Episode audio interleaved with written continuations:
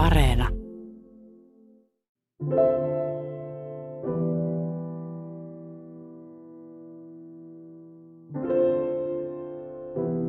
Muistiinpano raskausviikko 12.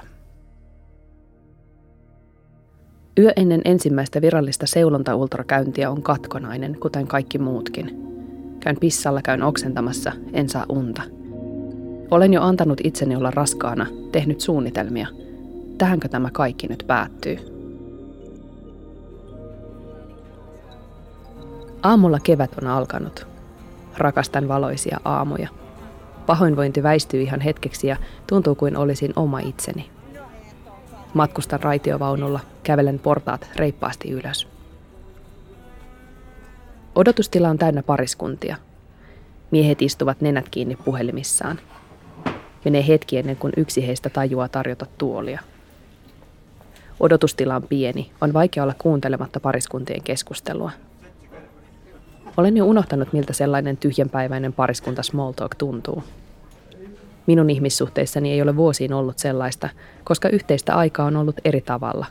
Ei ole tullut tottumusta ja turtumusta.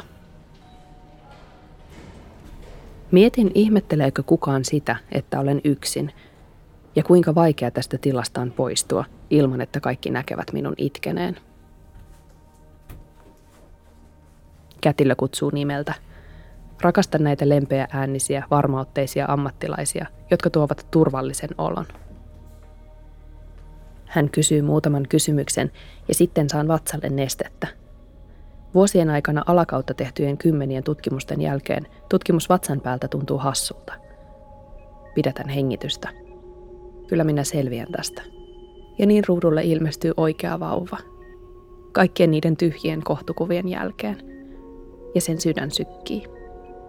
Pidättelen itkua. Rauhassa kätilö käy läpi jäsenet, reisiluut, kallon, aivot, varpaat. Kaikki näyttää hyvältä. Vauva kääntyilee, sen käsi on rennosti niskan takana. Turvotus on normaali 1,5. Sydänäänetkin kuuluvat. Siellä se pieni vahva sydän on, ja sen jumputusta voisi kuunnella koko päivän. Kätilö koettaa saada vauvan kasvoja paremmin esiin, mutta se nukahtaa mahalleen. Sitten kaikki on ohi. Olen niin hämmentynyt, etten tiedä miten olla. Saan mukaan kasan kuvia, lähetteen ultraan ja komennon käydä neuvolakäynneillä. Illalla kohtua alkaa särkeä. Tiedän, että keskenmeno voi alkaa juuri näin.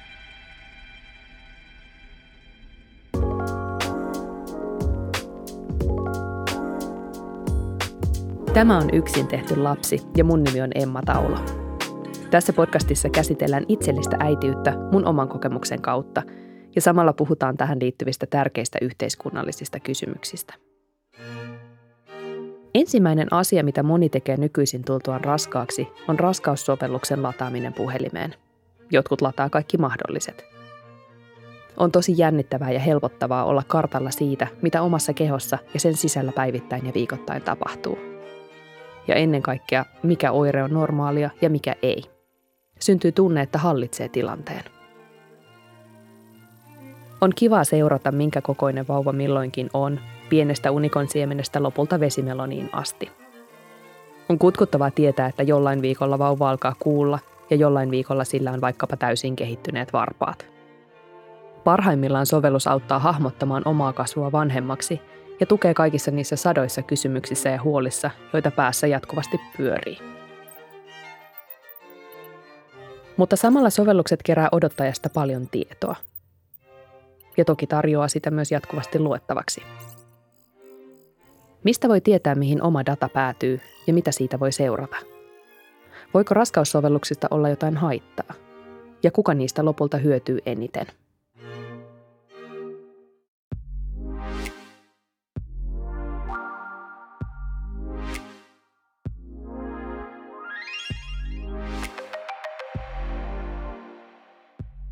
Disinformaatioasiantuntija Niina Jankovic kirjoitti vuoden 2022 alussa aikakauslehti Wiredin artikkelin omasta kokemuksestaan raskaussovellusten parissa. Hän kertoo jutussa tehneensä sen saman, mitä iso osa muistakin tuoreista odottajista, ladanneensa puhelimensa sovelluksia heti kun raskaustesti näytti positiivista. Artikkelin otsikko kertoo jo paljon The Internet is failing moms to be. Etenkin raskauden alussa tiedon tarve on valtava ja sovellus auttaa odottajaa jo ennen kuin tällä on mahdollisuus päästä lääkäriin. Mutta Jankovic kirjoittaa, että vaikka hän on ammatiltaan disinformaation ja vaikuttamisen tutkija, hän oli silti yllättynyt siitä, kuinka paljon raskaussovellukset manipuloivat käyttäjiään. Jankovic oli raskautta yrittäessään käyttänyt VPN ja ollut hyvin tarkka yksityisyydestään, koska ei halunnut siinä vaiheessa vielä vauvatuotteiden mainoksia siltä varalta, ettei raskaus onnistuisi. Kun se onnistui, hän antoi algoritmille periksi. Seuraus oli hänen mukaansa järkyttävä. Vain muutamissa minuuteissa siitä, kun hän oli kirjautunut raskaussovelluksiin, hän alkoi saada kohdennettua mainontaa sekä someensa että sähköpostiinsa. Mainosten lisäksi Jankovic perehtyi myös sovellusten tuottamaan tietoon. Hän viittaa tutkimukseen, jossa tutkittiin 29 raskaussovellusta – Kävi ilmi, että vain 40 prosenttia tutkituista sovelluksista sisälsi kaikki olennaiset tiedot raskauden etenemisestä. Ja vain 28 prosenttia pohjasi tietonsa lääketieteelliseen tietoon. Suuri osa sovelluksista siis oli kehitetty koukuttamaan epävarmoja käyttäjiä ja hukuttamaan heidät vauvan tarvikemainostulvaan. Pahimmillaan mainonta loi turhia tarpeita vedoten odottajan pelkoon –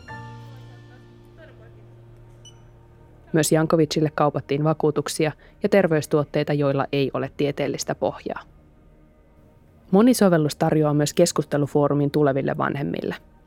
Jankovic kirjoittaa, että niillä leviää myös kaikenlaista disinformaatiota. Korona-aika on erityisesti raskauteen ja rokotuksiin liittyen, eikä suuri osa sovelluksista moderoi keskustelua. Tämä kaikki pätee ennen kaikkea amerikkalaisten suosimiin sovelluksiin, jotka toki löytävät helposti tiensä myös suomalaiseen puhelimeen. Mutta sovelluksia löytyy luonnollisesti myös suomeksi ja suomalaiseen yhteiskuntaan suunnatuin tiedoin.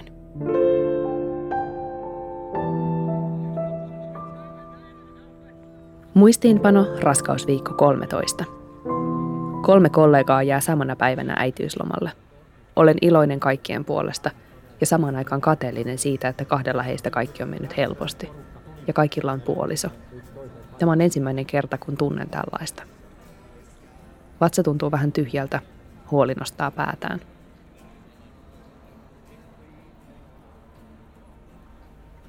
Kevät, ihan paras ilma. Viestittelen miesystävän kanssa matkalla neuvolaan. Siellä on hiljaista, kello on jo yli viiden. Käyn pissaamassa tikkuun ja odotan hetken – Oma terveydenhoitajani kutsuu sisään. Hän on ihana ja rauhallinen. Käymme läpi oireet. Saan luvan nostaa närästyslääkettä. Lääkäri voi tarvittaessa määrätä vahvempaa. Pahoinvointi loppuu kyllä. Raudasta ei tarvitse vielä huolehtia, koska lähtötaso on hyvä, sanoo terveydenhoitaja. Tuntuu, että minua kuullaan. Olen lihonnut pari kiloa ja siltä se tuntuukin. Saan myös kuunnella sydänäänet, kun lupaan, etten huolestu, jos niitä ei kuulu. Mutta heti löytyy 150 lyöntiä. Terveydenhoitaja kysyy, olenko ajatellut doulaa synnytykseen. Olen kyllä. Ja suosittelee ottamaan nyt heti yhteyttä. Saan käskyn varata ajan fysioterapiaryhmään ja perhevalmennukseen. Kumpikin tapahtuu etänä, koska korona. Tuntuu tyhmältä. Huomaan, että en ole oikein jaksanut tuottaa tätä raskautta. Kaikki on jotenkin levällään. Illalla selaan asuntoilmoituksia oksentamisen lomassa.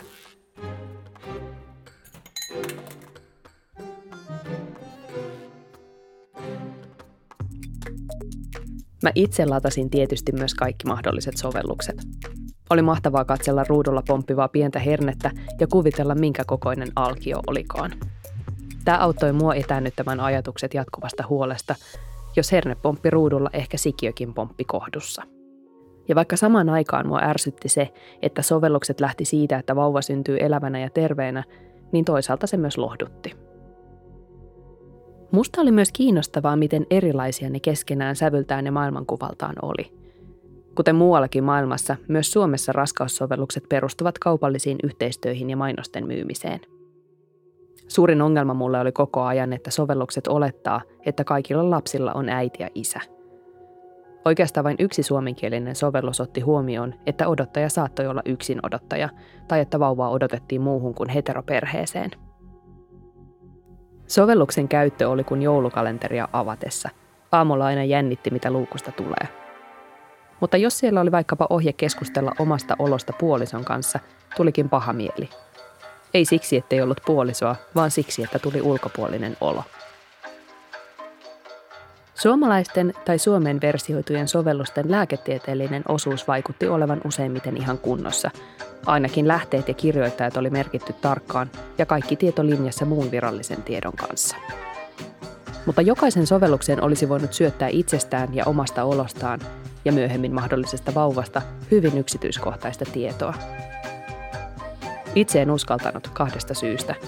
Ensinnäkin taikauskoisesti ajattelin, että jos kirjaan tänne vaikkapa vauvan lempinimen, raskaus menee aivan varmasti kesken. Toisekseen musta tuntui hurjalta antaa kenellekään niin paljon dataa. Jos esimerkiksi on syöttänyt sovellukseen oman nimensä, sukupuolensa, ikänsä, yhteystietonsa, raskausviikkonsa, vauvan oletetun sukupuolen ja lempinimen, lääkärikäyntien tiedot, rokotustiedot, vauvan lasketun ajan ja syntymäajan, kuvia, vauvan sykkeen, oman verenpaineen, käyttämiensä lääkkeiden ja vitamiinien tiedot, on käytännössä antanut valtavasti tietojaan kaupalliselle toimijalle. Edellä oleva lista on huima eikä siinä ole edes vielä kaikkea. Ja mitä sitten jos ja kun tiedot pääsevät joskus vuotamaan? Tai lainsäädäntö muuttuu? Vaikka nämä on epätodennäköisiä tapahtumia nyt, voi asiat olla joskus tulevaisuudessa toisin.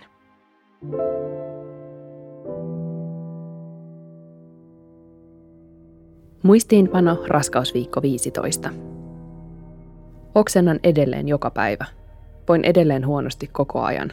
Olen kuoleman väsynyt, heräilen läpi yön – en saa nukuttua aamuviittä pitempään.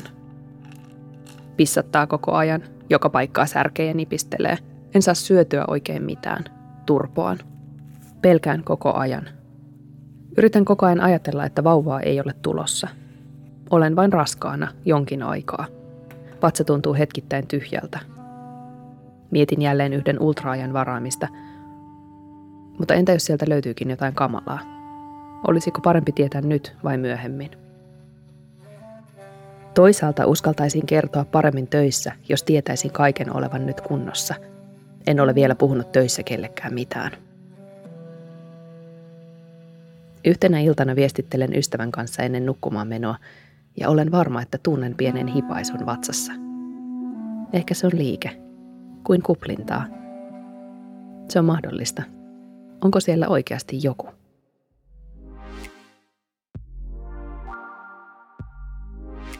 Ongelmia sovellusten kanssa tulee myös silloin, jos käyttäjällä on vaikeuksia erottaa mainossisältö ja asiasisältö toisistaan. Ja tämä käy tosi helposti, kun etsii kuumeisesti tietoa eikä tiedä, mitä seuraavaksi tapahtuu. Lisäksi jatkuva mainosvyöry voi ajaa kaninkoloon, joka lopulta saa tuntemaan riittämättömyyttä ja huolehtimaan turhista. Ajatusleikkinä olisi kiinnostavaa, millainen olisi itsellisen äidin tai lahjasoluilla raskautuneen äidin raskaussovellus – Sellainen osaisi ehkä paremmin ottaa huomioon myös suuret pelot, mahdolliset riskit ja lahjasoluraskauteen liittyvät erityiskysymykset. Kuten esimerkiksi sen, mitä kaikkea istukan mukana sikiöön siirtyy ja vaikuttaako odottava äiti millään tavoin vaikkapa lahjamunasolulla alkunsa saaneeseen lapseen. Jaksossa viisi tutkitaankin sitä, mitkä lapsen ominaisuuksista ovat geneettisiä ja mitkä ympäristöstä johtuvia. Lisäksi kysytään, kuka saa lahjoittaa sukusoluja ja miksi ja kuka sen päättää.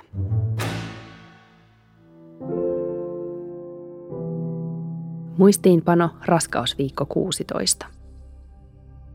Mitä huonommin voin fyysisesti, sitä huonommin voin henkisesti. Olen somekoukussa, koska en halua ajatella mitään.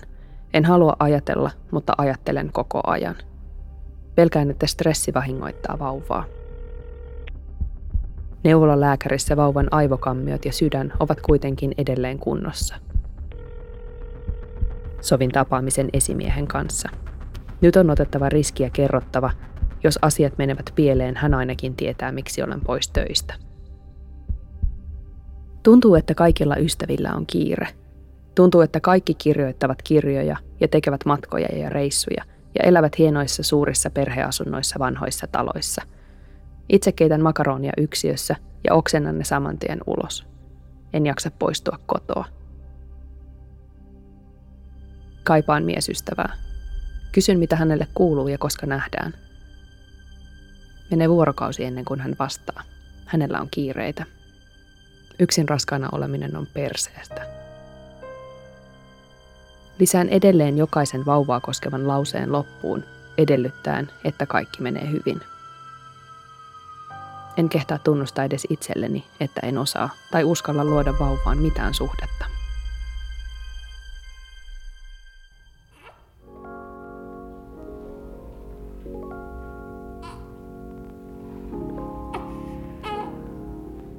Kuuntelit juuri yksin tehty lapsipodcastia.